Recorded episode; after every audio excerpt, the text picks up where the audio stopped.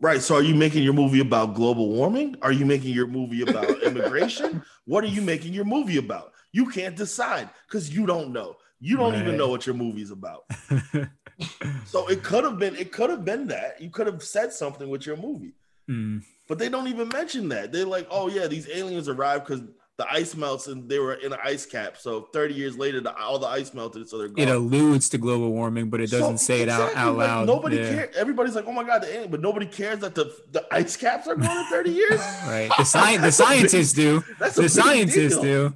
That's a big yeah. deal. Welcome to Off the Rip with your hosts that front like they know the most. We talking smack about whoever, whatever is currently on our minds. We ain't no experts, so don't get hurt if we say something that rubs you the wrong way. This is a place where ideas get thrown out and tossed around. If you can't take the heat, get up out the kitchen. We about to serve them up. It's Reem, D, Mook, and Shizz. It's off the rip. Nothing in common. Nothing to say, nothing to comment. I can't stay, come for the comments. Hello, good morning. Tell me what the lick read. You are back for another episode of Off the Rip, episode 26, if I am correct. How are y'all doing? We are here with your hosts that front like they know the most. We got Reem. What's up, Reem? What up? What up? Out there in VT. Mm-hmm. Yeah, I'm VT. I had to uh had to join the club. I had to get a new edition, get some ink, man. That's right. Represent the inked Vermont up, heritage. Tatted, tatted, inked up, tatted, tatted. What's up, Mook? What's good with you? How you been, man? Doing pretty good. How about yourself? Shit, man, ain't nothing to complain about really. Just some playlists that people got going on at the crib, but don't worry about that. Um, Shizz, what's good, Shizz? Yo, yo, yo. What's up, man? I want to get into you for a second, man. What's up? You got six days? Seven days? Six. Is it six? Six? six? I don't know if we count today or not. I didn't know. Six days. Six days, man. How you feeling? Six days to go. Oh man, I'm feeling good, man. Feeling um, good. What's good? getting getting married, you know. Was that is that joyful? Is that happy? There's there's a lot of joy. There was there was some some anxiety there because I had to you know write my vows. Anxiety stuff. or is that fear?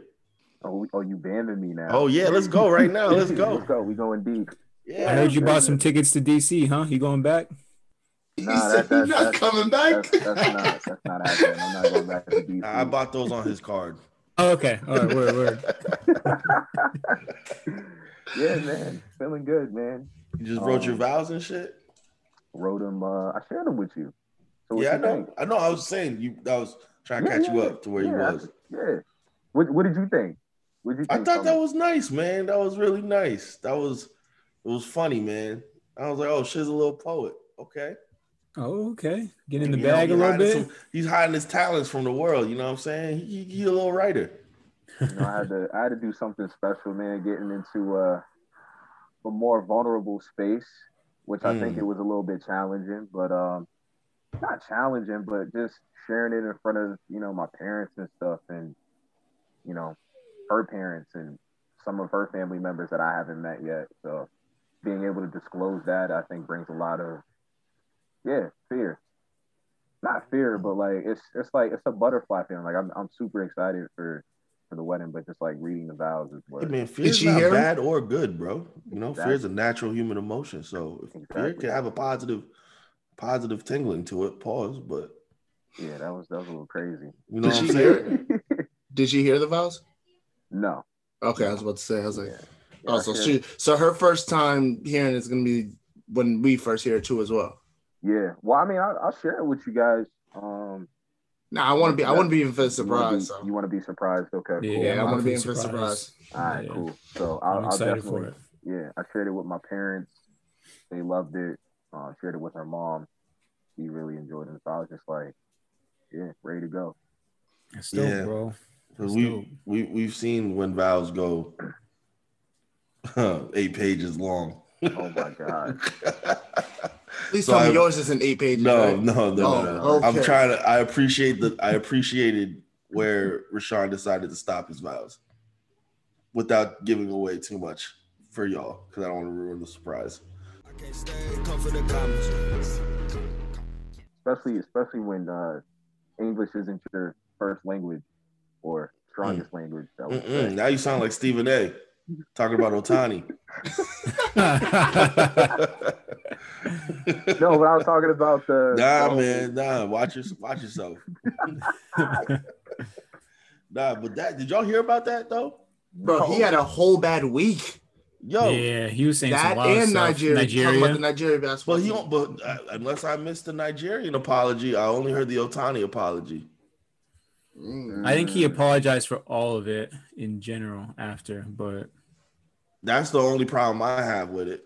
Is yeah. so for listeners don't know, Stephen A. Smith was out here just being Stephen A. Smith of old, not of new. He kind of went back, kind of regressed. And you know, that means he's bombastic and he's dogmatic and he's out here just spewing at his highest level of, of words. And so it sounds like he's yelling at you, you know, he becomes a caricature. Um, and so he was talking about Ohtani, who is um, balling in the MLB right now, who's probably the best player. He's pitching and hitting and just destroying everybody. He's like getting Babe Ruth comparisons and all that stuff. Babe Ruth is black. And then um so Stephen A. Smith was asked, like, do you think he's gonna be the uh face of is it's good that he's gonna be the face of MLB? And Stephen A. Smith was like, nah, it's not gonna be good. We have a foreigner in here. He's gonna need a translator. He can't even speak English pretty much. Um, and so that doesn't bode well for the sport. And um, at that same time, Team USA also just got their um, loss to Nigeria. And when he was talking about Nigeria, he was making fun of their last names in in uh, pretty stereotypical ways. And he was pretty much by saying how did Team USA lose, he was pretty much diminishing everything that Nigeria did. And Nigeria did shoot the lights out that night and he didn't give it basically gave them no credit. And was like how could team usa lose to these bums? And so um but he made the nigerian comments prior to the ohtani comments. But he came out with an apology to the ohtani comments the same day Mm. versus coming out and talking about the um making a, a apology for the nigerian team. And that just bothers me because it's because and this kind of goes back to the to the Rachel Nichols thing. It's like, yeah, this is a teaching moment for for um the speaker. This is a teaching moment for Stephen A. Smith, but this is also an indictment on ESPN because clearly ESPN came down and said you need to apologize for the Ohtani comments because, or here's where I'm, I'm gonna assume, but it looks like, or my judgment is that because of the AAPI community, the Asian and Pacific Islander community, American Asian uh, Pacific Island community, um, and that it's a very sensitive time right now, and that they came down and said, "Yo, you need to come out and apologize for that." Whereas the shit he said about the Nigerians, they didn't even, whatever. Like you don't need to apologize about the black people, whatever. That's just what it is. And and like far too often, I see that dynamic uh, where other groups, racial, religious, can come out and demand apologies. You look at Mm. uh, Nick Cannon when he was talking about um, the Jewish people and how much control they have over. Or Nick Cannon was claiming that Jewish people had a lot of control over the industry, and then he had to get he had to immediately he got fired. Yeah, he lost Yeah. his own show. True. But I guarantee you, if he was talking about some derogatory stuff about black people in the music industry, that would have just that would just flown by. Would nothing would have happened. So it's just it's just something I wanted to point out. But yeah, I know I took us on a different tangent, but yeah, No, I just think it's interesting how like calculated that is, right? Mm. Um, because even like just think of think of censorship, like when you're watching movies and stuff. Like I don't think the N word is censored. It's not. Like bitch and all other types of like derogatory terms are right. So it's just Mhm. it's crazy looking at it from that lens and I don't know, being looking at it from a production standpoint, they're probably looking at it like, well, this is an African American man making funny comments or jokes around kind of like his own people. So I guess we can let it fly. Like he doesn't really have to apologize about that. I mean, maybe that's not the case, but that's kind of how I'm looking at it. Yeah. But Team Nigeria put out a thing immediately saying, "Yo, Right. pronounce our names correctly. Like exactly. that was very rude. Yeah, and, and, and, and, I'm not I'm not like disagreeing with you on that because it was wrong, but I'm saying like Stephen A. got to he has to be better about that. Like Absolutely. you have to be better. Yeah. Like one of the. Um, oh, I'm sorry. Move. Uh, I was saying one of the um. Uh, well, he's not. I don't know if he's on the Nigerian team, but I know he is Nigerian. Um, Jordan Nwora. Um, I believe he plays for the Bucks right now. So I don't know if it's a matter of he's on the team and just can't go yet, obviously for reasons in the finals. But he said um, on his Twitter, he was like, Stephen A. Smith can pronounce the last name Krzyzewski. So there's no reason why he can't go out and learn our last names and um, say them on television properly. Absolutely. Krzyzewski, that make no damn sense of a name, man. Start that shit with a K. Someone got to explain that one to me. Um, yeah, man. So that that that that kind of goes to my post post racial world segment, but and um, we saw a lot of um, racial instances come out this week with um, the national England team losing to Italy. Uh, we saw how they the two black players missed the last two PKs, and there was a lot of racism around them coming out. You have actors like Tom Holland and other people, uh, predominant English famous people coming out um, saying there's no room for racism in our country and racism in our sport. So I thought that's cool. Um, but it just it just goes to show you like it's not just America. One, it's not just America. The the world is racist, um, even though it shows up in different ways. And um, again, it's not post. We're in a post post racial world. Um, we see it again with the player in Germany who um, they had to stop when they're playing. I think it was Honduras because the players on Honduras teams were being racist towards um, a Germany player. So the Germany team just walked off the pitch with five minutes left. It's always interesting when I hear those stories too about the other team being racist. Uh, I I wonder what it would look like if it got to a point where they out the person who's being racist, because they always say the other team was being racist, so we walked off the pitch. And in that, it's like they're protecting the person who was being racist. it's like to me, if you're bold enough to say those racist comments, then you're bold enough to deal with me putting you in the uh, media, putting your name in the media, and you got to deal with that now too. Yep. So it, it's weird that they always get protected by um, the other team or by soccer or whatever, whoever is doing the investigation or the PR doesn't put out those players' names. So you said it was Honduras that said some something. I think it was Germany versus Honduras. I can look that up real quick. Okay. Because I did see something about that, but I didn't know. I when I first saw heard something about it, I thought they were talking about like fans or something like that saying something. Yeah, Germany walks off field after a player allegedly faced a racist insult from opponent on Honduras. Wow. Yep. Like, how do you feel about that response about players just walking off, like just not not allowing it, just leaving the game like right away like that? Uh, I think you, you got to react how you you got to do what you can. Like, what are the in those in those in, like we got to look at the options in that instance. It's one, keep playing. Two, throw hands or headbutts. Right. Confront. Yeah. Confront. confront the conflict. Or three, um, just walk off. Um, mm-hmm. and so walking off is the most is the safest.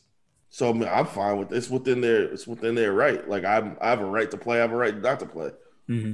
So and the consequence, I feel like they're taking the consequences if whatever the consequence is from them walking off then it is what it is. But again, I'm not going to get dehumanized, and I'm well, not going to sit here for that.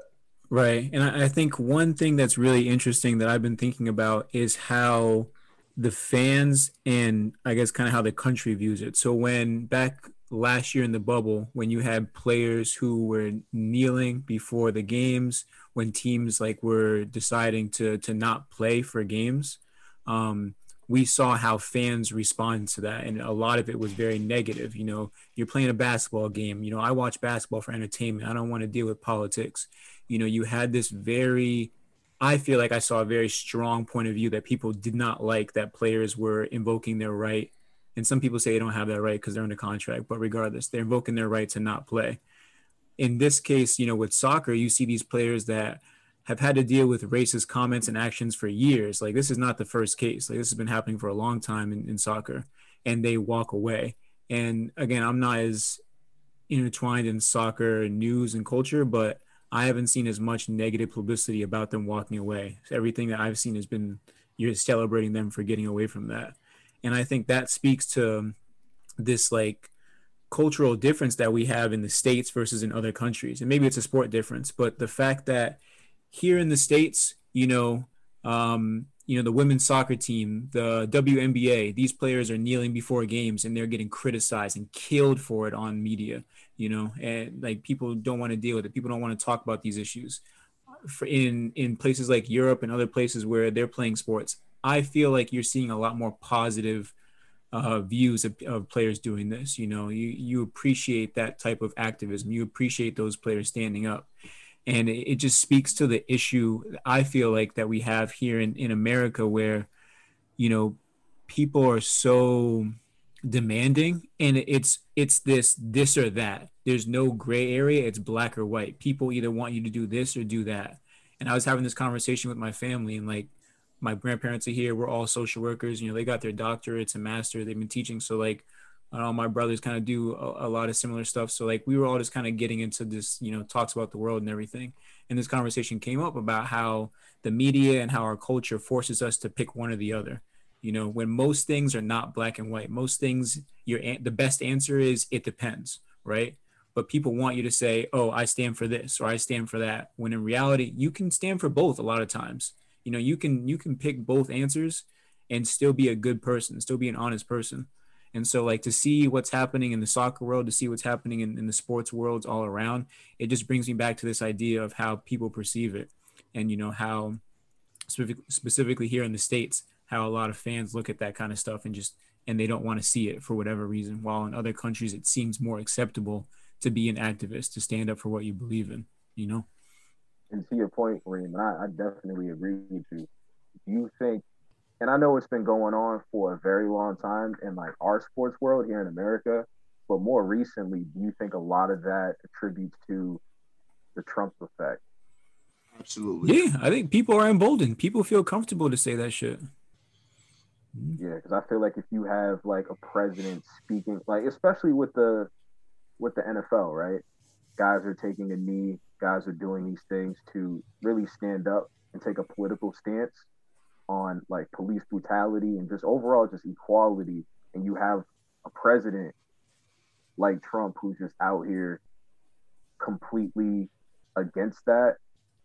Doesn't that heighten up like we talked about you know black and white. Doesn't that like heighten like a specific group to like okay we're really taking a stance and we have our president behind this yeah. like he like he's fueling this engine yeah, because remember when when all this was going down, when the the the whole kneeling, um, when the NFL do, um, kneeling was going on, he had came out in a press conference and had said, if it was me, I'd. What do you say? Something about he cut those sons he of cut bitches. Them. Yep. Yeah. Yep. He said, I cut those sons of bitches and they'd never step foot on my field again. Mm. And it was like pretty much, pretty much, it was like a, a, a slave owner mentality when he came out and said that. And then right after that, that's when everybody kind of got, I wouldn't say right after that, but that's when everybody was was you know comfortable in in how they wanted to to react to these kind of things, how they wanted to to go about their business, you know, how they if if something was you know op- uh, opposing what they valued, they went to the extremes on making sure that their values stood firm. Mm-hmm. You know? Yeah, like and it's it it's something that I feel like that's not a tough concept to understand, but people struggle with that. If your president is doing something, right, people are more likely than not going to be encouraged to feel like that's okay to do. Just like if you're at your work and your boss is doing this or your boss values this, you're probably going to feel like it's okay. You know, if your boss treats everybody nicely, you're going to treat people nicely. If your boss treats people like shit, you're probably going to think that's okay to do. So if our president does this or our president does that, that's going to encourage people to follow that, you know? So, like, for him to say these players are sons of bitches, that they don't care about the country and say all these negative things, that's going to encourage a, a population of the country to think that way, you know, even if they didn't, or it's going to encourage them to continue to think that way if they already had those thoughts before. Like that, that shouldn't be a hard concept for people to grasp, but uh, I definitely agree. I think a, a lot of it comes from just how the media portrays these stories and how they talk about it.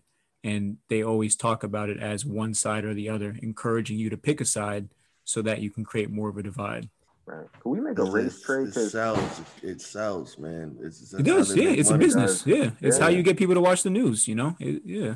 No, I mean, you, yeah, you under. I, I think we all understand the business side of it, but I think too many people don't understand how that works. You know, if you really break down news, if you really break down how media and you know, uh, This is why I want to get Professor Susan X Jane on here so she can break this down for us because she'll she'll she'll be really good at talking about communication and and uh the communications industry and just stuff that the news does and that people do that propaganda the, the propaganda that's just seamlessly put into our lives mhm. and we don't even think about like Yeah. the militarization of sports Yeah, or or just the NFL in general. you like you like people want to say like uh that it's un-American or whatever to to kneel or what and all that stuff. But the way that sports is being pumped in and, and, and partnered with uh with the the military. yeah, Yeah, if y'all look at that, is crazy. The Not even the military, more like movies, Marvel movies. yeah. The military gave um Marvel like an absurd amount, like I want to say half a bill to do Captain Marvel, and then they also get creative input over the movie because of that. Because they'll say you can use our planes, you can use our base to shoot, and then we'll give you this much money as well. But we have final say on what happens in the movie. And so then the movie ends up being a commercial for the military. And, Yeah. and just like the opening act of like any NFL game, like the national anthem is a big thing, and like once fly over. towards the end, you got the flyover, Mm-hmm. and you got you know what I'm saying, cameras on these jets. That all costs jets money. The over. military pays Exactly. for that. Yeah, Mhm. well, like they every time for like, that. they'll like cut to commercial, like okay, we're showing so and so on base in wherever. Yeah. Just Mhm. like they, how many times they just show like, oh, this is they're watching in like you know in Afghanistan right now on their base. Right. Yeah. That's the thing, and this is not to knock the military at all, but it's to recognize the partnership that's been created and to critically think about why that partnership was created in the first place. You know, that's the thing is like people think people are talking negatively about the military just by addressing something like that when that's not the Mhm. case. You know, we're bringing attention to the fact of, you know, why did this even get started in the first place? What were their intentions and what was the impact, you know? Mm-hmm. Mm-hmm, mm-hmm, think about that little white kid from Nebraska that's like, I could either play football or go to the military. I don't know why I said little white kid from Nebraska, but it just seemed like a profile to Nah, man, they really uplift. What's that dude's name? Pat Tillman. I know his name. Yeah, Pat Tillman, yeah, yeah, Pat Tillman's a- Tillman. Mhm. Who's like the the ultimate hero? And again, I'm not knocking him. I know my tone might sound uh pretty bad right now. I don't know, but but I'm not knocking it. But I'm just I'm just saying like he was a guy who went over. He played in the league and then he went over and got killed in action. Yeah, And by I fr- friendly fire too that they friendly covered fire. Yeah, and we hear about it every year. Shit, we hear about more than every year. Yeah. yeah. So And this is why it's important to critically think. exactly, not just critic to be again why I want to have uh, Professor Susan on here to be a um, critical thinker around media, especially now. Definitely, definitely. But this is why, more importantly, why critical race theory is important in schools. Mhm. I can't stay, come for the comments. Yeah, I mean that's the funny thing though. You you you bring a decent point. Um, you know, we talk highly about the military, but we don't treat them very well. We don't get them the Absolutely. supports and services they need when they come back, and that's something that people just want to gloss over. Absolutely. Listen, when they was pulling out GI bills, and you know, some of these, you know, families were getting, you know, middle class suburban homes and stuff. Black people try to apply for them. They was getting a runaround. Come on now, Not just that education too. yeah. Bro, we can talk about to this day when they get out of the military, experiencing some of the stuff they have. There's no support system for them. There's there's really nothing put in place to to, to help them when they get back here. They just Mhm. kind of like let them go and like you know, okay, you know, Or time.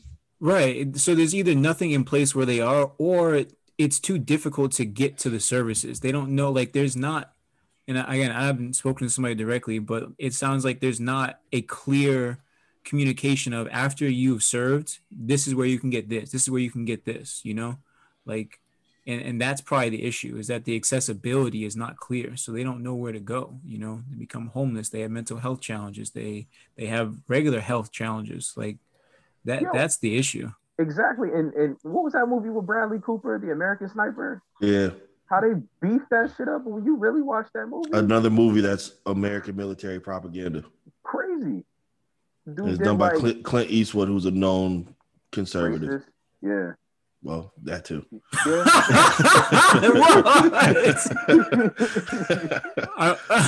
Let's call a spade a spade. say right? conservative racist that Oh I was gonna say conservative, but Uh, that's the conservative answer there you Hey, go listen, I'm that's true too. let's do it. You know. Um, Man, the, the most recent uh, this is this is gonna go off on a tangent, but the most recent um military movie piece movie that I watched that was clear clearly like pro military and anti government was um the Tomorrow War on Amazon Prime. ooh, that's a that good movie, movie- though. You liked it? yeah it's a good movie. Tell me why you didn't like that. Trash, why didn't you like it it? was trash. oh i predicted Hey, the whole hey, thing Hold on, I, hold on, hold on. I hold told on. Uh what Hold on, go before you ahead go on, that's why Reem got that damn Navy SEALs beard right now.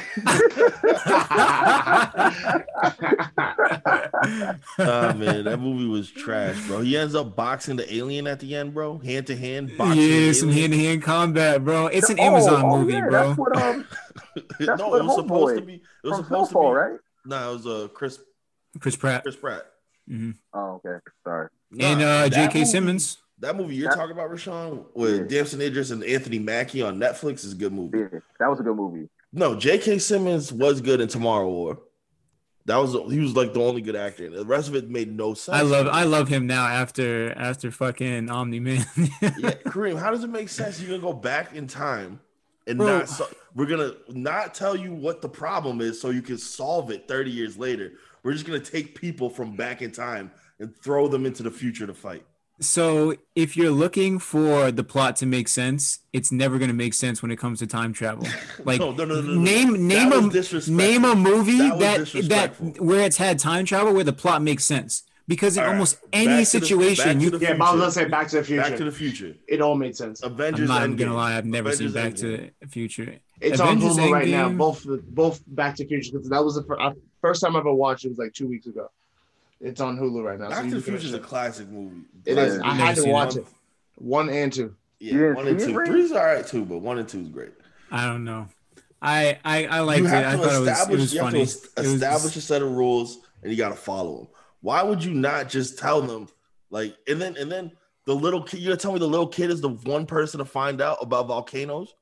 The one kid you need in the world is in your, in Yeah, goes back the to your class? person you need in the world is in your classroom. That's how movies work, bro. Scientists and and doctors could not figure this problem out for 30 years, and then a ninth grader just who's obsessed with volcanoes figures it out. Yeah, I mean, No, it, no, it, no, it doesn't. no, It, it, no, no. And then and then Kareem, Kareem, you gonna tell me that you can blow these aliens up? You can blow them up, Mhm. but you're focusing your whole time on finding a serum. What But they just blow them? them up in the end. Oh, because they found where they all because they because they. Well, I don't want to spoil it, but That doesn't matter. not- You're, you're probably not. Alright. I'm not- but so yeah, so they find where they where they're all coming from. So like yeah, then you realize you can just blow it up because they before they reproduce and create more. Nah, man, it was inconsistent how you could kill them too. It was like one second they're bulletproof, the next second you're tearing through them with a 50 cal. No, So the, the neck and the body, bro. But if the they had a and the 50 body. cal, they were tearing through them. So why not everybody just have a station gun and have a 50 cal? There's no way you're gonna tell me the world will fall to these creatures who are unorganized and cannot communicate. I can believe it because the countries just won't work together. It copies the movie Alien too, which is way worse, way worse than Alien, and it copies Edge of Edge of uh, Tomorrow, which was way better too. I'll say Amazon's movies that um that Tom Clancy with Jordan Michael B. Jordan Yeah, that shit was not good. And this one, like I liked, but I can understand your your criticism that it wasn't good. I liked Yeah. it, but it, it wasn't it wasn't like in terms of the plot, it wasn't a great plot, but I liked it. The people were likable. The actors were likable. Yeah, that's probably what it is more. That's what Yeah. it was. The actors did a damn good job making a script make Right, trying to no- sell that it. made no sense. make sense. Right. No, is it is right. it like the co- the like the continuous like theme for like military movies, like these action movies? You always realize that there's like some inside guy or some guy who is flipped or gone rogue. Yeah, and that didn't happen in this movie, which is also why this Nah, in, in in this one, it was about how aliens are like an ex- existential threat. When Right. So are you making your movie about global warming? Are you making your movie about immigration? What are you making your movie about? You can't decide because you don't know. You don't even know what your movie's about. So it could have been, it could have been that. You could have said something with your movie. Mm, But they don't even mention that. They're like, oh yeah, these aliens arrived because the ice melts and they were in an ice cap. So 30 years later, the, all the ice melted, so they're gone. it alludes to global warming, but it doesn't So, say it out, exactly, out like, loud. nobody yeah. cares. Everybody's like, oh my god, the alien, but nobody cares that the, the ice caps are gone in 30 years. Right. The sci- the scientists do. That's The scientists deal. do. That's a big Yeah. deal. Yeah, no, you're right. on, man. You're right. This this is the thing is I don't I don't like critically assess movies like that. Like I just I watch it for what it is and then I'm like, eh, I like it or I don't like it. Yeah, no, Rashawn will tell you I ruined some of his watch his, his experience watching Yeah, movies. you too. you, No, you give some real reviews. You give no, some no, real no, no. reviews. Honestly, and this is this is the thing now. Like being around D or just like watching a show with him. Like now, I feel like I'm more like critical when it comes to like watching movies or TV shows. And I'm just like, I honestly can't rock with this show anymore because he has ruined it for me. I'm too, I'm too. I always have my critical hat on. I'm like, all right, this plot makes absolutely no sense, and that's just like two to three minutes into a show. I can't stay, come for the comments. Space Jam's gonna be tough for you, man. I'm telling you Oh, right now. man. That's why I haven't watched it. Yeah, it's it's it, it doesn't make sense, but it's got It's some cool kids people in it. Well, yeah, that's yeah. So if you're eh, so let's just jump A into kids this right. movie, Let's no, jump no, into no. A this right kids now. movie can still make sense. Yeah, we got we have to jump into this. Let, Don't us do talk that, about this. Transition. I'm not gonna cape for LeBron right now. Debatable. A kids movie can make sense to a certain degree. Harry Potter. That's How not does really he- a kids movie.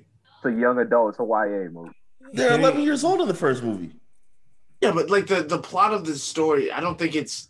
So it makes movie. sense. Like you're going to a train station, you run into a wall, and then you're on the other side of wherever, and you're in. You It's like you, Narnia. That's like That's a kids Hunger movie. Games. Like is the That's Hunger a Games- kids book. Hunger Games is Hunger Games is young young adult. So is Harry Potter. He's 11 years old at the start, man. yeah, but even then, it's still aged for like Young Older- adults. Star older Wars. than eleven. Like Because Star like Wars was how a many movie. how many like little kids are reading chapter books at that age? Because that's Oh, where Harry Potter. chapter At third 11? grade? In third grade, I read Harry Potter. No, it's like fifth grade, bro. You're like ten in the fifth grade. Definitely Mm. reading chapter books. I mean, Harry Potter is Harry Potter again is something where it's like you have to have an abstract All right, mind all right. to like fuck, accept all right, that. fuck Harry Potter. The Goonies. Mm, What? Sandlot. Theory, though. Sandlot. Sandlot. Sandlot is not a kids movie. There's a lot of uh, that that the plot. Most of the Sandlot movie. Sandlot is like- not a kids movie. Yo, someone help me for out. like, move. bro. I don't think Sandlot is a kid movie Whoa. because like all the What grown ass man you know is just gonna be like, yeah, I'm going to the movies. that's a this. young adults movie. no, it's Who- not. What is it rated? What is it rated? find- like PG? Probably Like PG. G? Don't they swear in the movie? There's Yeah, no way it's, that probably, it's probably PG. It may it might be PG thirteen, because like the the scary scenes of the dog All he and says is, "Oh shit," right? yeah, but that's enough to to bump it up. make it uh, a PG thirteen. Yeah, no that could be enough. No way. Yo, we have a we have computers, everybody. We can look. We have a Google machine. Yeah, Alright, no. So but- watching, watching. oh, hold on, hold on, hold on. I'm not done. Okay. Um, Lion King. That's a kids movie. All right, one of Why? the best Because movies ever made. Because it's What, what? wait, what are you saying about Lion King? It doesn't make sense. No, no, no. I'm saying he's saying that kids movies aren't good, and I'm naming all these kids Oh. movies that are good. Well, what makes Lion King good? Everything. No, I'm just. I know. I, I think it's a good movie. I'm just Yeah, asking you but what no, I'm just out. I'm just saying like there can be good movies for kids. Like, yeah, yeah. So I'm not gonna excuse. Well, you well, no, no, no, uh, I Space think- Jam, uh, the hold on, first one's a Toy very good movie. Toy No. Story wasn't a good movie. Toy Story is a good movie. Toy oh, Story is a great movie. when Oh, I when I reflect on the first Space Jam now, I realize it wasn't that great of a movie. It was just It dope to wasn't. see. It just was Thank dope to see Michael Jordan Thank and like these other professional Thank players you. in a game. Yeah. It's Thank not that. That's the point. Is Space Jam? These two movies are not made for like these Thank you. theatrical, amazing plots. They're just movies with like superstar celebrities. That's cool to see. You know. Yeah, it's And, like, nostalgic. it's That's what I was nostalgic. gonna say. Yeah. Right, Exactly. right. It's nostalgia. So like that's what people need to understand going But, into this. but also, Kareem, here's the problem too. Hmm. Guess what word I'm about to bring up? Oh, oh, what? You better not. This is this- for, don't has to- forget who we're talking about right it now. has to be authentic. Mm. If you watch it, this this is authentic. Bron. I'm telling you, it's corny. It's dad jokes. No, It's, no, no, no. it's- I'm sure it's- it's authentic Bron, but everybody else knows this is just them. Them when I say them, Nike, the movie theaters, Warner Brothers, trying to capitalize on nostalgia, which has been happening recently. They've If you look been at- doing that. Yeah, the whole industry's been doing that. Lion Mhm. King did that. Lion King, Mulan, all that. Lion all King, the, the the last line, the one with Beyonce, I thought was terrible. exactly my point. Yeah. yeah. Everything that they've re- everything that they've remade has been trash.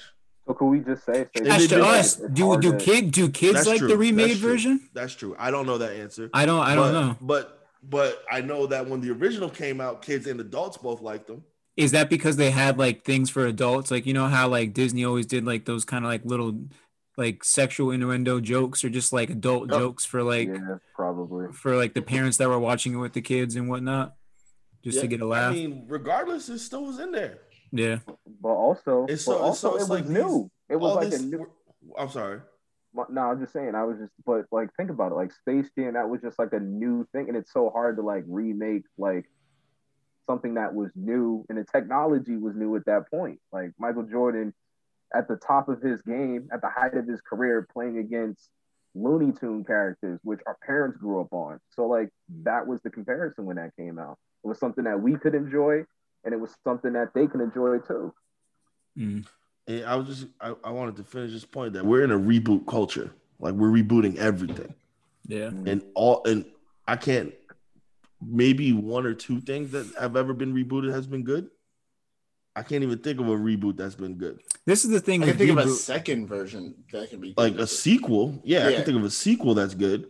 But in terms of rebooting something, because really reboots are so been good. difficult because of who you have to target. Do you it's just a target cash who? grab. It's just a cash grab. Right. Like, are you targeting So who it it- was originally just- made for, or do you target for that same audience that it was for however many years ago and just hope that they like it as well? Yeah, that's Like what you're it- talking. I think that's what it Yeah. is. It. Yeah. Just think about 'Cause, like- think, think about the amount of shoes that came like Jordan when that came out. He came out with the he was rocking the the, the Space Jams like the 11s, Yeah. right? The con- yeah. LeBron got so many different colorways. Yo, the LeBron shoes in Space Jam, bro. I need to get those. Those. I didn't yo, don't tell me, but like just look at the sneakers app. Like you can scroll a Yeah. couple scrolls down. There's so many different colorways for Space Jam. Bron took over the sneakers app for the past week and a half. Yeah. Mm, Because It's like a money making machine. Because yeah. like here's another thing too. Like how many kids right now, like little kids right now, are watching Looney Tunes anyway. Yeah, very few. So True. it's hard to like really market this movie anyway. They're marketing the movie. To be honest, they're marketing the movie for us. I was about But to say, Moot. But Yeah, I but think it's no, for. I think it's for but us. also smart because they're catching they're catching that younger audience spot. Because doesn't LeBron have like a Fortnite character or some shit like that? Yeah. Mhm. But So uh, they're like, okay, this is the dude from Fortnite in Space Jam. yo, but also So like, crazy. He's the dude it- from Fortnite, yo. But I can't- for real. Also, though, um, you like to Kareem's point, we were talking about earlier, and to Mook's point that he just made. You you have to put things in for parents, though. Like you have to put things in for the adults to watch, or else they're not going to take the adults are the ones who spend the money, hmm right? So they're not going to sit through. If they have a choice between sitting through something that's for their kids, one could be potentially funny and good, or one is just nonsensical and whimsical. Like Mm. you make that. I think you make that choice to go see the good one. Yeah. yeah. I think it depends on what you find funny, but for me, a lot of it's like corny, like stupid jokes that like I like like dumb humor. Like if you make a really bad joke, I'm gonna laugh because of how bad it is. So like that's what it is for me is Bron's just making like stupid like dad jokes, you know, and little Yeah. things like that. And then all of the the other thing about this movie is all of the advertisements and stuff that gets plugged in here like the amount of Nike plugs, the amount of other Warner Brother movies and shows that get uh, put in here, um, all the different characters they have, and then all the other celebrities that are in here, like all the plugs. Like I found that interesting just to be able to see, oh, that's a Nike symbol in the background right there. Like, oh, that jersey's got LeBron's crown logo on it. Like, that's what was kind of like appealing to me is seeing just Product how he placement. put all this product. Exactly, exactly. Yeah, which again, for me can can for me can be inauthentic because then it you just can make be it, dep- you're depending on just the making a com- you're just making a commercial. Yeah, Exactly. but I think I think Mook's right though. I think it's it's probably geared towards our age right now, um, and then there's some elements for kids, you know, in terms of like the cartoon aspect. But especially like people our age having babies now too. So it's just like, wow, this was like my childhood thing. I would love to share this experience with my kids. You know what I mean? It's something that I grew up on. But I would love to rewatch the first Space Jam to see the amount of product placement because Michael Jordan was the king of product placement Yeah. in his time. It's a different beast now. was he? It's a different beast now. Yeah, Yeah, nobody nobody marketed himself more than Michael Jordan did in the nineties.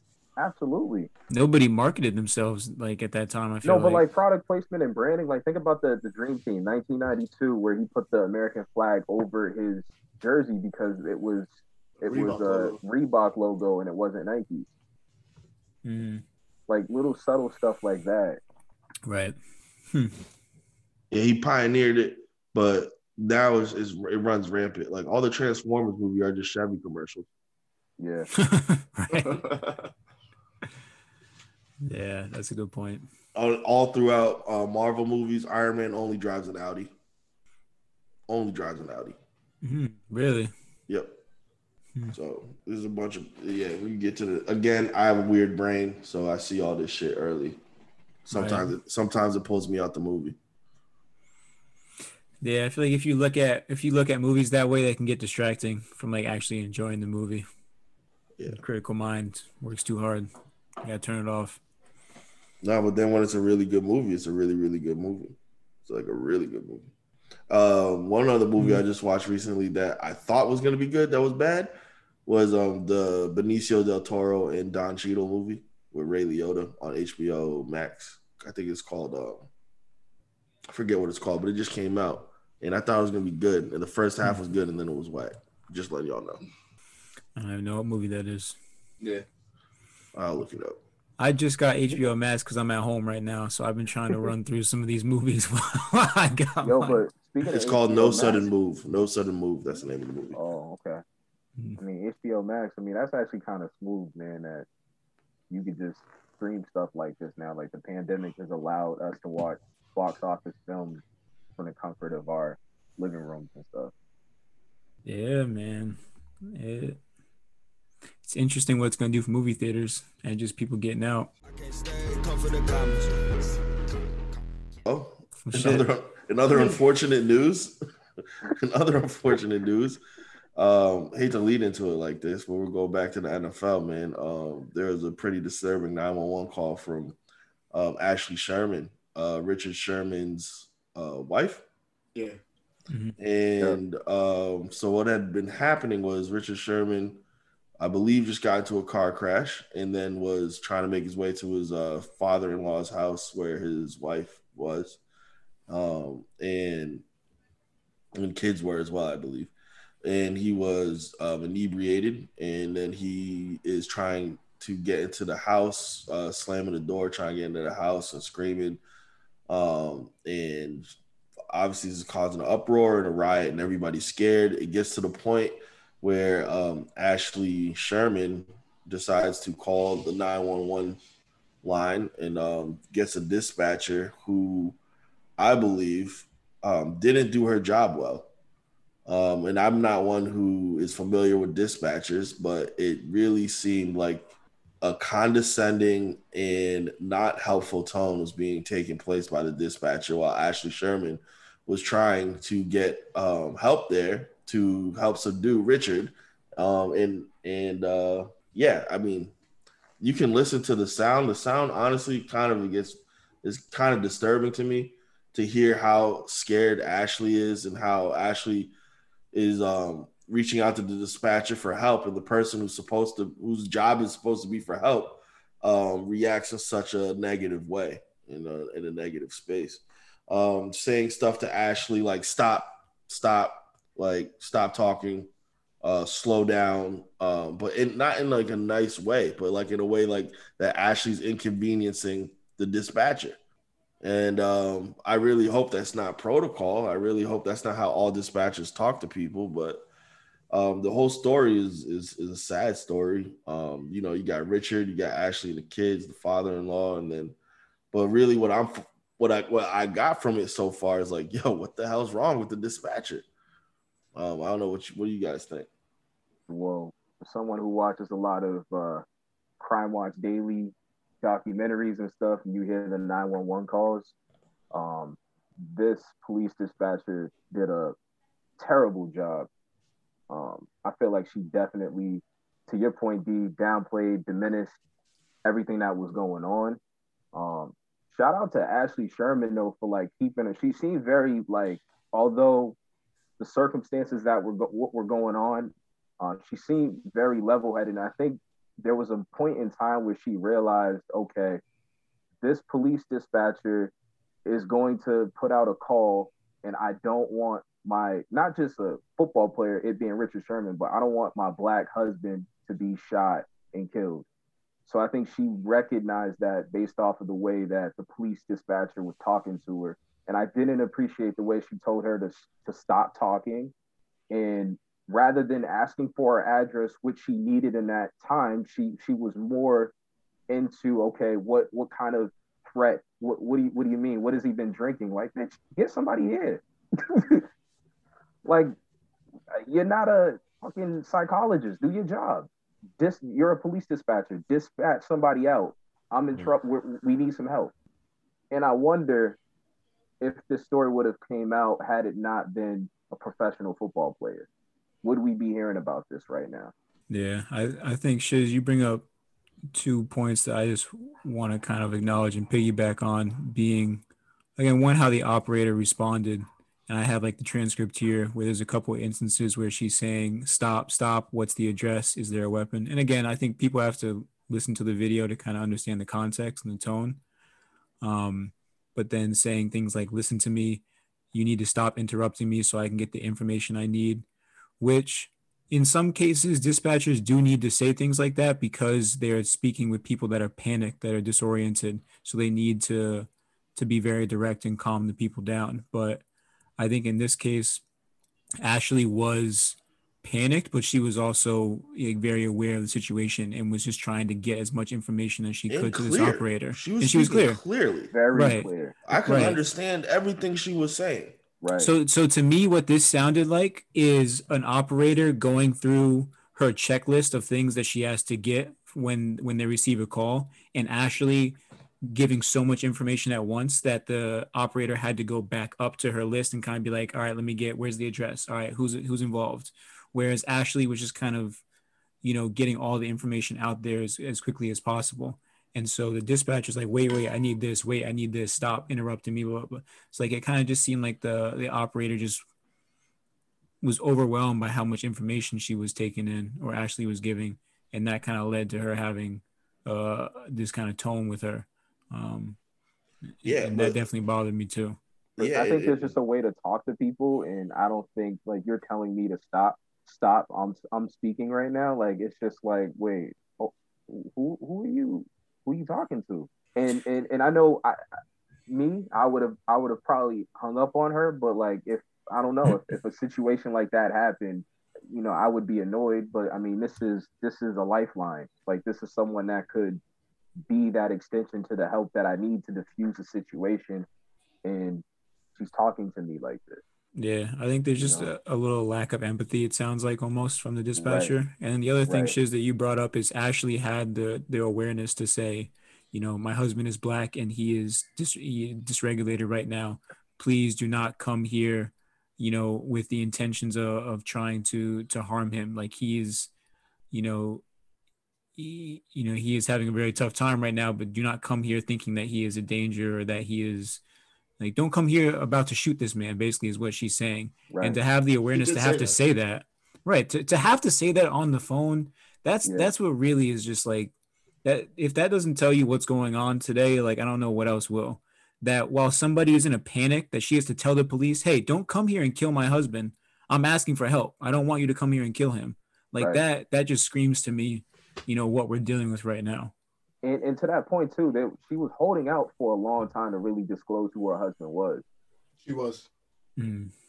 You know, um, because I felt like she knows police, that's recorded. Exactly, and I think she also realized that the police dispatcher, in, in my opinion, I feel like she was more so caught up on the potential threat piece rather than getting somebody there. Maybe that's protocol. I don't know, but I felt like her attention was more on, oh, what did he say he was going to do to police if they arrive? Like those aren't questions that you need to ask. Mm. I don't know.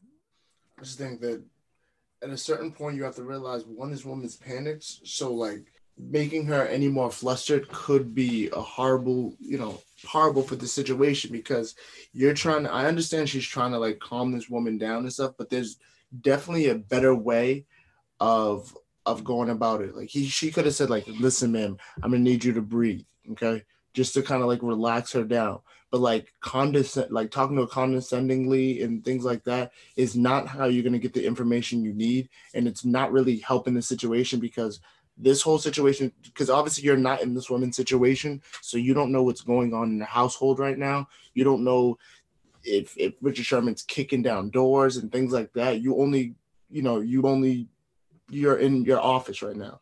So this woman's trying to give you everything that you need and you want to you know talk down to her and stuff like that instead of just getting the help that she needs or just you know you know working with her as best as possible just to kind of come up with the solution for the time being.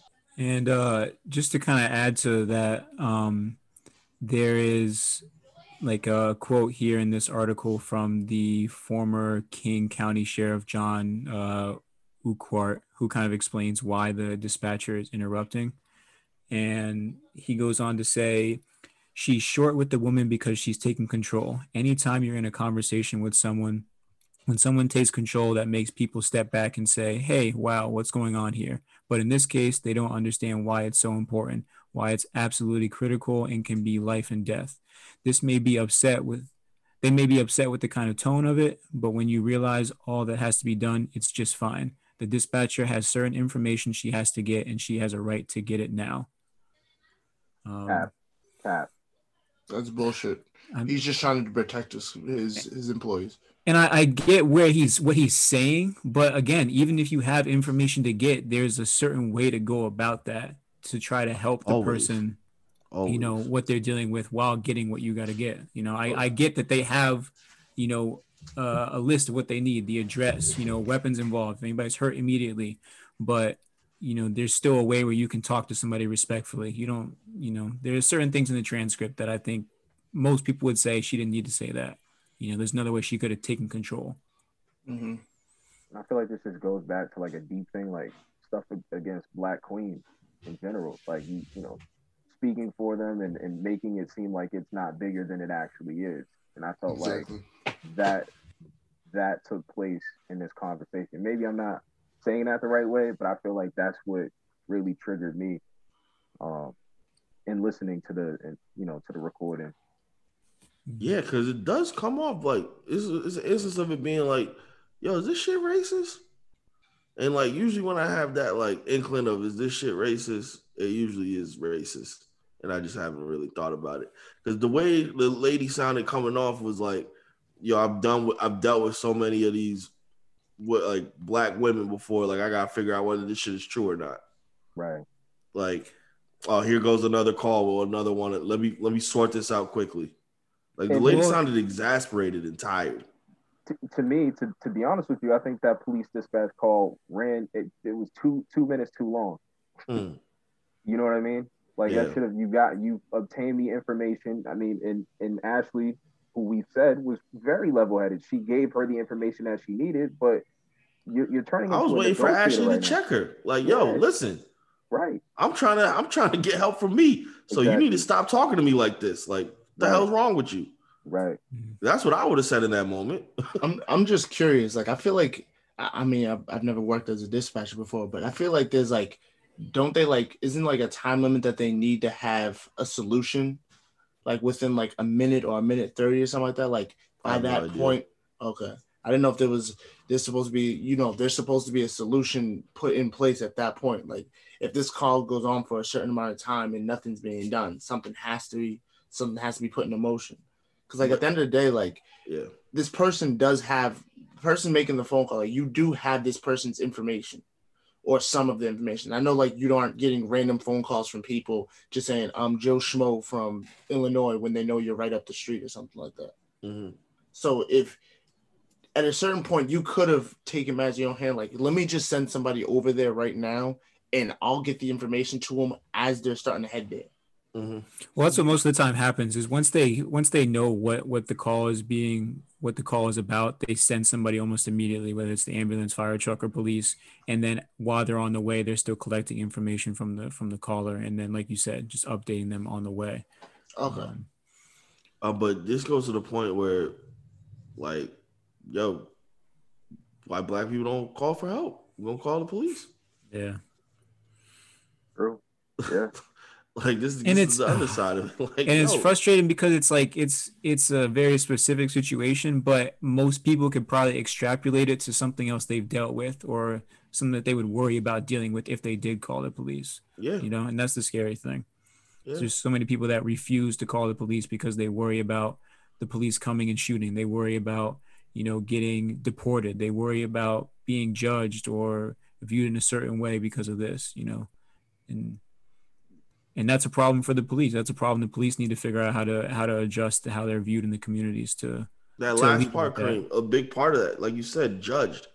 People, people, black people fear that that judgment or that um that being talked down to ness, like we'll avoid that. Like Mm. that's that's to our to our detriment sometimes, but we'll avoid that. Respect Right. is a big thing with with our culture. Mhm. And and there's one thing my dad told me was like a lot of people ended up dead or in jail because of respect.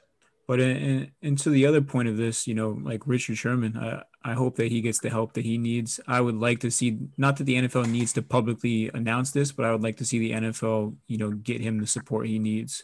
You know, if there's not already a program in place, which I think there is, but there needs to be, he needs to get, you know, whatever help he needs to be dealing with whatever crisis he, you know, he's dealing with right now. And I think he came out with a comment too, um, Mhm. around some of the stuff that he's been dealing with over the several weeks, and um, mentioned it having to do a lot with you know his mental health, and he's working to get some help around that. So what was was also crazy, Kareem, was how they reported it. Because they reported it that it was a DV, um, a domestic violence assault. Yeah, which is, oh yeah, exactly. They Yep. reported it that he he beat up his wife. yeah, when in the call, you can hear Ashley saying he like wrestled with her Her father, her Father, stepfather, her or uncle, or something, uncle or like- whatever. Yeah. Yeah. yeah. So like, yeah, ev- yeah. And, and, that's the headline, right? Is domestic Yeah. violence. It's the DUI. It's domestic violence. It's all this stuff. It's not goes not. back to Mm. media and stereotypes and stuff, Yeah. right? Yeah, and and Ashley came out like very very re- really like quickly after that and said like, "Yo, Richard did not put his hands on me. Richard did not put his hands on our kids. We're fine. We're safe. Like that did not happen.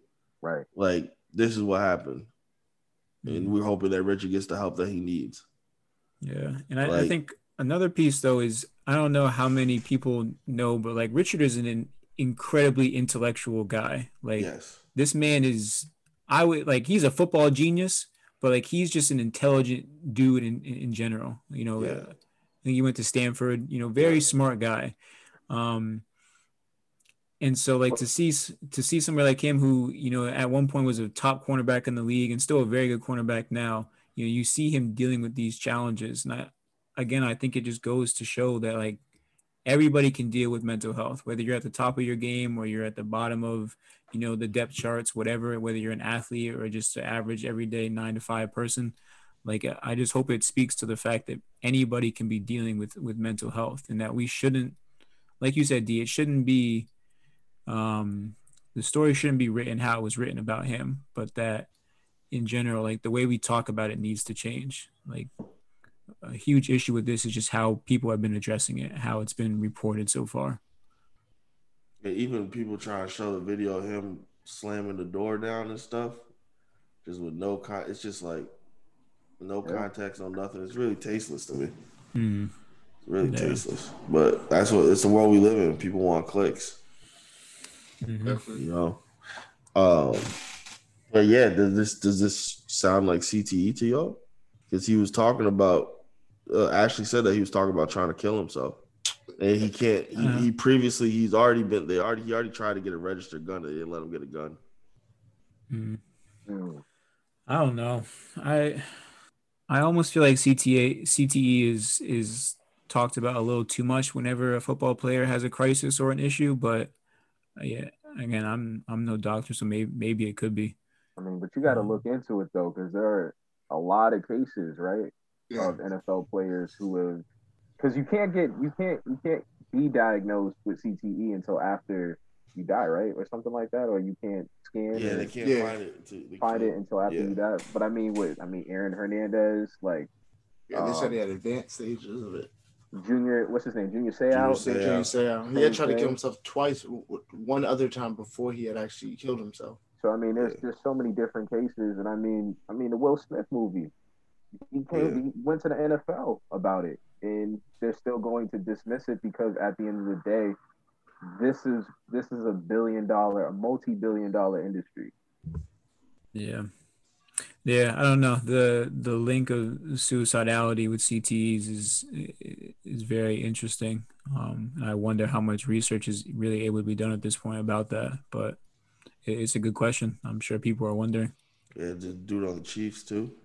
Oh, Um, That's the dude who shot the um. he drove to the facility, yeah, and then killed himself in front of. I think it was Romeo Crennel, or was it Romeo? Whoever was on the Chiefs that time. Oh, I could look this up as well. What about the about most the most recent guy, the one uh, in South Carolina? He was a former Patriot. Yeah, we had talked about another player. Um, yeah, a couple months a couple months ago, probably. Yes, I mean, there's definitely been cases, right? There's there's definitely been cases, and Jovan Belcher kills girlfriend, kills himself, Oh, I do remember. Yeah. now. Okay. yeah, driving to the Chiefs training facility. Yeah. yeah. So, yeah, no. So yep. again, Scott Pioli and Romeo Crennel killed himself right in front of him. mm. yeah, it's terrifying.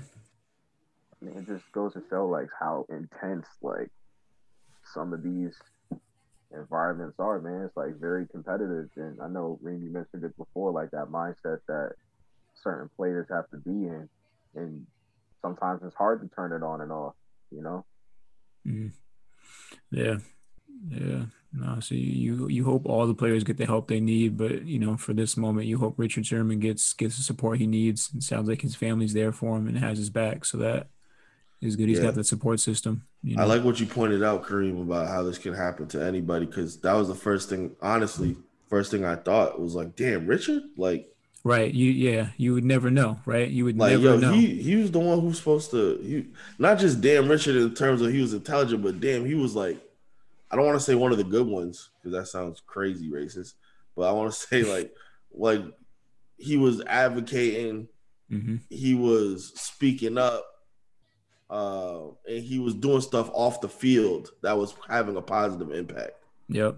Yep. And so, so yeah, that it, it felt different for me to see this one than per se um, to see an Aaron Hernandez who was wilding out the whole time.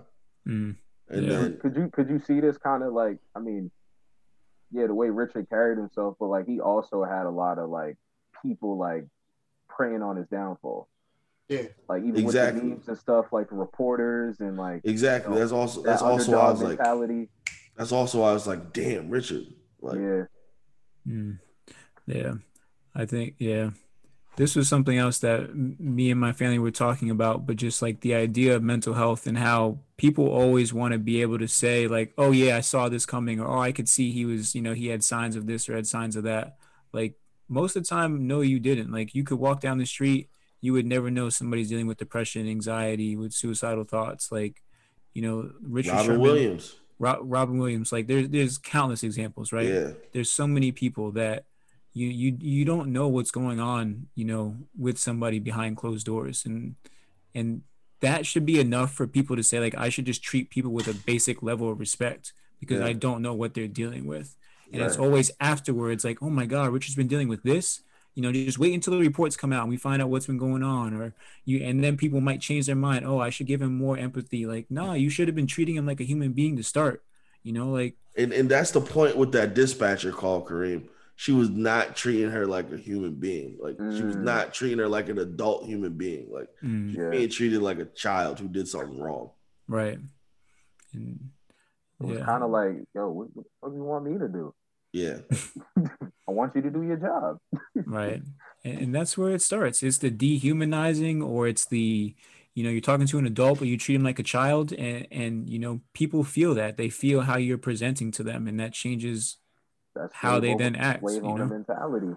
mm, you know so you know take care of people man you don't know what people are dealing with like just be it doesn't it doesn't take much to be a good human being you know it doesn't take much just to be a, a nice guy or a nice girl you know Yo, It th- really doesn't. We, we gotta we gotta start acknowledging like or just giving each other comments. Did we say something like that on a podcast? yeah yeah Oh man, come on, we gotta do that. D, I love I love the way your your do rag just lays on top of your head. this dude. Yo, Kareem, your shirt's cute. Oh. those, those are beats. Those are those are fire, man. Like that little peach fuzz you got under there, man. I just realized our podcast is unofficially sponsored by. Right, facts. What's up? Who Yeah. owns Beats now? Is that Apple? Yeah. Mm, They sold it. Up. Oh yeah, Yo, yeah, yeah. these- no, no. these Dre sold it to Apple, didn't these he? are- Yeah. These aren't beats, but these are these are them eats. Along with the Oh. Feezies he had on in DC. Ooh, ooh. Yeah. Damn, brought it Hey, back. Edgar, Edgar, when you get to this, might be a year from now, but when you get to this, edit that out. The Feezies. Oh man. Mm. Yeah, but definitely reach out to someone in your circle, man. Tell them that you love them. You never Take care know. of people. You never know what Absolutely. people are um people are going through. For real, for real. Well, to get in to get into some lighter news before we kind of wrap it up, um, we we got uh what some people would call a pretty good final series right now, huh? Maybe some uh, predictions that some people are looking like they might be right. It's like a good final series, Maybe, but it's like maybe. a trash final series at the same time. Well, this is the thing, right? Some people are saying it's trash. Some people are saying it's good. It's fucking basketball in the finals, like bro, like like. I mean, what do you what do you want? Like, you you got know you, got we some good want. teams that are playing. You Yeah, know who we want. You know It's why? not, it's not greatness. It's like these teams just tripped and ended up here. Oh my god, that's so crazy. Yo, you got who the, like who the hell is a Bobby Portis, bro? Like Yo, who said that meme that said Bobby Portis looked like he always left the stove on? That shit is hilarious. nah, but he's he's he's bringing he's, he's definitely bringing that energy though that Mm, the Bucks need. yeah, But yeah, man. Uh, Every I don't know. championship team got to have that like off hinge dude yeah, It was Yeah, the they last do. year. who slightly is uh slightly off. Who was off for the Lakers last year? Um, didn't they have a Morris?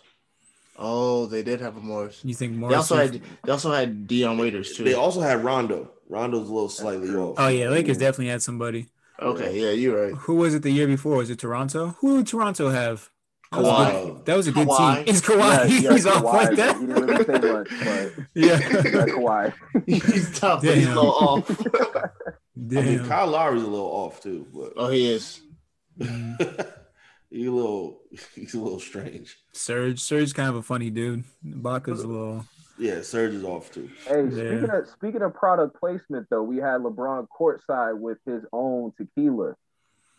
Yeah, bro. How he tell me how he got that in there, bro? He got a bottle of Lobos under his chair on the front row on the on the sideline, Bro, I'm you sure gonna that's tell, fine. You, you On the the court side. You, you gonna tell They LeBron? give him, bro. yeah, yeah. He probably just went to the bar and said, "Give me the bottle." The guy was like, "Okay." Or he just Yeah, walked wow. into the. He just He's walked in in with it. Why he need a bottle, bro? He had, like, He- Product this man is in this man's in Uh. the NBA finals with his own his own tequila sitting courtside. all right. You look very unbothered. This man is a genius. making money right now. Space Jam 2 out.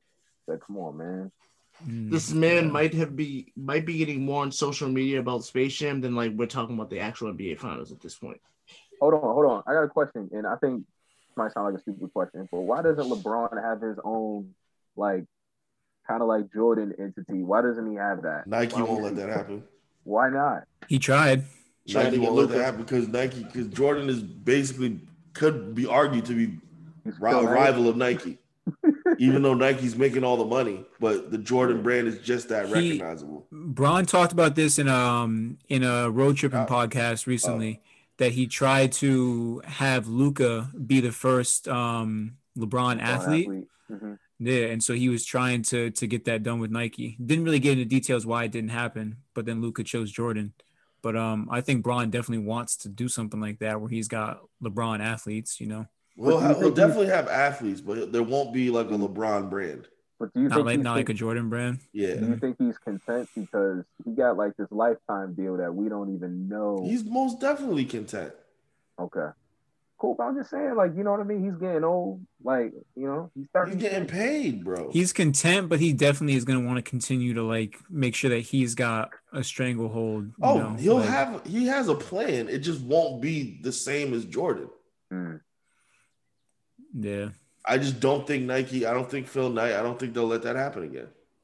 Just like with Marvel, they let Robert Downey Jr. get a percentage in on the movies. The movies make a billion dollars. He gets paid two hundred million off a yeah. movie. Well, well, well. So that was gonna- just Robert's amazing like um negotiating, right? Right, but they'll, but but they'll never let- let, that happen again. Shout Yeah, you're right. David. You're right. Yeah, Yeah. exactly. Yeah. They're not gonna let that happen with Chris Evans or Thor or Anthony Mackie or any of them dudes. Definitely not Anthony Mackie. And- and in fact, in Yeah. fact, they're getting rid of all the old people because they're, they're tired of paying them so much. Mm. Yeah, So they're, new they're guys. They cycling in the new, them, yeah. they're cycling in the new people because they don't Yeah. cost as much. Smart guys. You see Anthony Mackie with his sport with his agent. They're like, "Who is this guy? You serious?" Papa Doc. Clarence. Mhm. Funny. Yeah, you guys But think see the that? We was talking about the finals and couldn't even talk about the finals. That's how boring it is. well? I was That is trying to so get y'all true. onto it. Somebody distracted somebody. I don't know. That was me with Mook. the product placement. 'cause I- Mook I had a talked Mook had a prediction here. Mook had a prediction here. What do you think? Mook, All right, nobody so- cares. Nobody cares. Bro. Mook before the series, opposed by I think everybody on this podcast opposed me. I don't think so. had Wait, did you just refer to yourself in third person? He did. Yes, he did. I He let did. that fly. product product placement? Mook's a narcissist. That's the name. That's the name of this episode. Is product placement. That's the name of this episode. So, like I said, I had said before the finals that I was taking the Bucks in mm. six. I didn't have the games right. I said that the the Bucks would win game two and then win both at home, and then win lose game five and then win game six. But you know they lost the first two, and everybody thought it was over and thought Chris Paul was getting his championship. They were getting him fitted for a ring, and then they've lost the last three straight. Are they back in um Milwaukee? Oh yeah, they Yeah. they're in Milwaukee. They're back in Oh Milwaukee. yeah, it might. It might. It's a rap. In the Yo. words, in the words of Mook, put him in a pack. Yo, how crazy has Smoking on Chris Paul this weekend. Damn. how crazy is the scoring It's all been? good. Where He got insurance. Shout out to State Farm. you have you have Giannis who's got back to back forty point games. You got Book who's got back to back forty point games now. Like the It's 'cause- offense in, in this in this series has been pretty crazy. Because there's no bucket getters on the court. Well, it's like a no like solid defenders apparently. Yeah, okay, nobody yeah. can guard Nobody anybody. defends Yeah. anybody, yeah. It's like because first of all, like it was like a horrible matchup. Like to begin with, I was like, bro, like nobody could guard Giannis on the floor Mhm. as long as he's not doing dumb shit where he's like just sitting there dribbling the ball at the top of the key and pulls Do up. they have Crowder on Giannis? Yeah. See, like what Crowder is that? What what has Crowder done on anybody? Right. except get cooked, filet mignon. Crowder Crowder used to be a LeBron stopper. Yo, stop. Crowder was Yeah. never a All the LeBron. LeBron stoppers got stopped. Stop it. Yeah, Amari exactly. Carroll. There's, a, come up with there's a a list, list. there's a list of dead men. Yeah, there's a list of dead men that, that used to be. Yeah. Jason Terry. PJ Tucker. Jason, Um, uh, um Lance, Lance Stephenson. Lance Stephenson used to Ooh, think that that he was was a a good stopper. That was Yep. a good one. Danny Granger. Joakim what doesn't Noah, happen to Lance Ooh, Danny Granger. Jimmy exactly. Butler, What happened to Jan- Danny Granger? bro? Luol Deng. Yeah, wasn't he- Luol he was the- Deng. Oh my god. Yo, ca- yeah, that's something else. That's that's a crazy conversation. I mean, I don't know why you'd ever think a Duke guy would be able to stop anybody on defense. Easy but- move, easy. Ain't Battier. Oh my god. Got us that Uh. chip down in Miami. Paul Pierce. Don't forget Paul Pierce was a part Paul of this Pierce list too. get Paul Pierce asked. He asked. Murdered. It's we like get I'm, Bobby I'm a guard murdered. Bron. he asked to get 49 put on his name. Like I got him. And the only Paul thing Pierce that had it a hit came, on the only the only good that came out of it was uh that LeBron missed a free throw at the end not to get 50. yeah, for real. God. Yo. Mm-mm. Is there a LeBron? Mm, yeah, I Iggy. don't know. Iggy's probably the was I was best gonna, LeBron. I was gonna say Iggy Iggy's might probably be, the best LeBron defender. and Kawhi might. Kawhi's no, gotta be up Kawhi, there. no. LeBron was shooting like 90, 50, 40, 90 in the finals against Kawhi. Uh, that was that was young Kawhi. That was the Spurs Kawhi. Yeah, Kawhi got t- cooked twice in these finals. And if Kawhi would have made it past last year, he would have got cooked last year too in the play in the bubble. He wouldn't have played Bron very much. It would have been PG on him. He could get it too. PG Yeah. was also one of those people that was supposed to be a LeBron stopper too.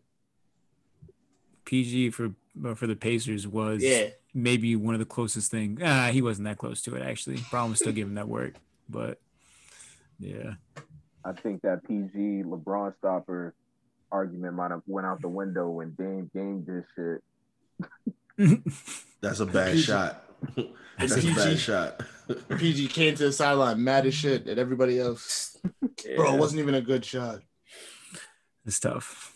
It's tough. Yo, Skip Bayless said this is what happens when LeBron shows up to root for you in a huge NBA Finals. home I game." knew I knew somebody was gonna say some shit about that, bro. There's a picture of of CP getting dunked on or trying to foul Giannis with Bron in the background. Yeah, he I getting knew, dunked on. Yeah, he getting dunked on. He's trying to foul. He's getting dunked on. But I knew somebody was gonna say some shit. It's Bron's fault. It's crazy. The crazy. Casamigos. Mm-mm. I really wanted to see CP and, and Book get a ring, but like Giannis getting a ring is not. It's not not bad. I'm happy. Yeah, Jrue Holiday, Jrue Holiday has a good story too. I'm happy. and Jrue. Yeah. Also, I made a I made a, a statement to my brother the other day. I don't know if I talked to you guys about this. If Giannis wins this championship this year, is he the greatest European basketball player of all time? Over Dirk? Yes. he very much has potential to be. I don't know if it instantly puts him in that category. I think it has to.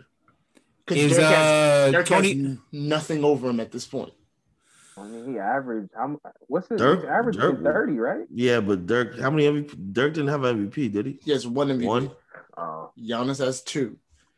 Dirk has never played defense. Giannis has a defensive player of the year.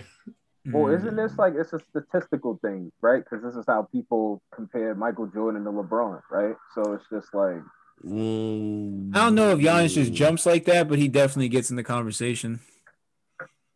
Uh, I don't know. Who else would be there? I just thought Tony Stops Parker there. And stops um Nah, and Tony- um and what's the other dude from the Spurs? Not Gino- Ginobili. Ginobili. No, that Ginobili was from Argentina. South America. Oh yeah, yeah, yeah. My fault. my Hey, yo, how many, how many, um, how many championships did Kukoc win? You You got said three. Kukos? This man was a role player. yeah, come on now. That's a stretch. That's a stretch. Now, my I'm man- he was taking all 47. Scottie Pippen's bread, but Yeah, yeah, yeah was. Mook, you, you might have a point. Giannis, Giannis definitely gets catapulted into that into that, that top category.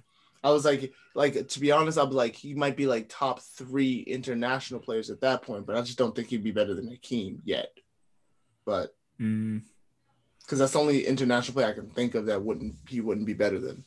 right. Well, speaking of international European, you guys see Luka made the cover for um NBA 2K22. Him and Dirk. What what are the co- what is the covers? I don't get. So there's four covers. There's five covers. You got Luka, and then you've got a Legends edition, which has KD, um, Dirk, and Kareem. And then you have a WNBA color that's got um, Candace Parker. 2K is doing way too much right now. Yeah, no, I think I think it's dope. I think it's dope. they have too many. they gotta fix the game first. Yeah, yeah. I That's what they to worry God about. They, This they're game is paying. better. They're paying all these people for this whack ass game. You Yeah. think NBA Live's about to take it? No. NBA Live hasn't even released a game. Yeah, they've been done for a few. Yeah, they took last year off. It was giving people free games Yeah. just to get people on their servers. Jesus Christ. Mm-mm.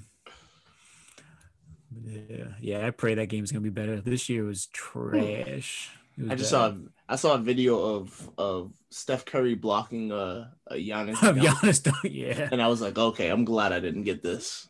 yeah. It's, Uh, It's tough here. Shooting is broken. Oh shit. Everything's broken in that game. yeah, KD said it's perfect the way it is. Of course, he says it. Yeah, that's what I. That's the first thing I thought. I was like, KD would say some shit like that. That's just that's a KD comment. Because offense is broken in that game. And he's okay with that. Yo, also, people were roasting KD on social media the other day. They were talking about the year that KD becomes the best player in the world is the year he loses to the Bucks in the second round and loses to Nigeria. That's that's about right. That's about right. It's, it's tough life for KD. Mm, It's tough Yeah. being in the, in LeBron's shadow, and it's gonna Mm. suck when he becomes the third best player in the world because Giannis is getting his ring this year, oh, and he didn't do it with a super team. So so la- last point, last point. If Giannis wins, does Giannis jump to the top player in the league going into next year? I sadly have to say yes. What do you think? so. Yeah, D I guess I sadly have to say it's by default. by default. Shiz. Even a healthy Bron going into next season, you still think he jumps? Probably. You think he's gonna get final? He's gonna get Finals MVP too. Easily, Yes. easily. It Oh. can't be. It can't He- be. Even if the Suns win, he could be in he could be in like a LeBron case No, where like he no might win it even to losing. Middleton. He's a bucket, bro. I don't care. Nah, Kuzma Middleton or or Michael Middleton. You One of the two. Kuzma Middleton. Either MJ or Wow. Kyle Kuzma. No in between. That's Nah, you gotta crazy. put- Nah, when respect Khris on that man's Middleton gets hot, bro, it's Yeah. over. It is Yes, over. he's Yeah. he's 96 Michael Jordan in the in the low post. Yeah, that's crazy. Man looks like Michael Jordan the triangle offense. Mhm. He just He's like clear it out. bro. I'm going straight to the bucket. He look like an overgrown chipmunk. Wow. Wow. Ah, end on that note. That's before crazy. Khris Middleton get on here and start boxing up D. Uh, he won't box me. He bite me. Pause. I say he look like a chipmunk. Mook, Because, Mook, uh, where we at, Mook? Where we at?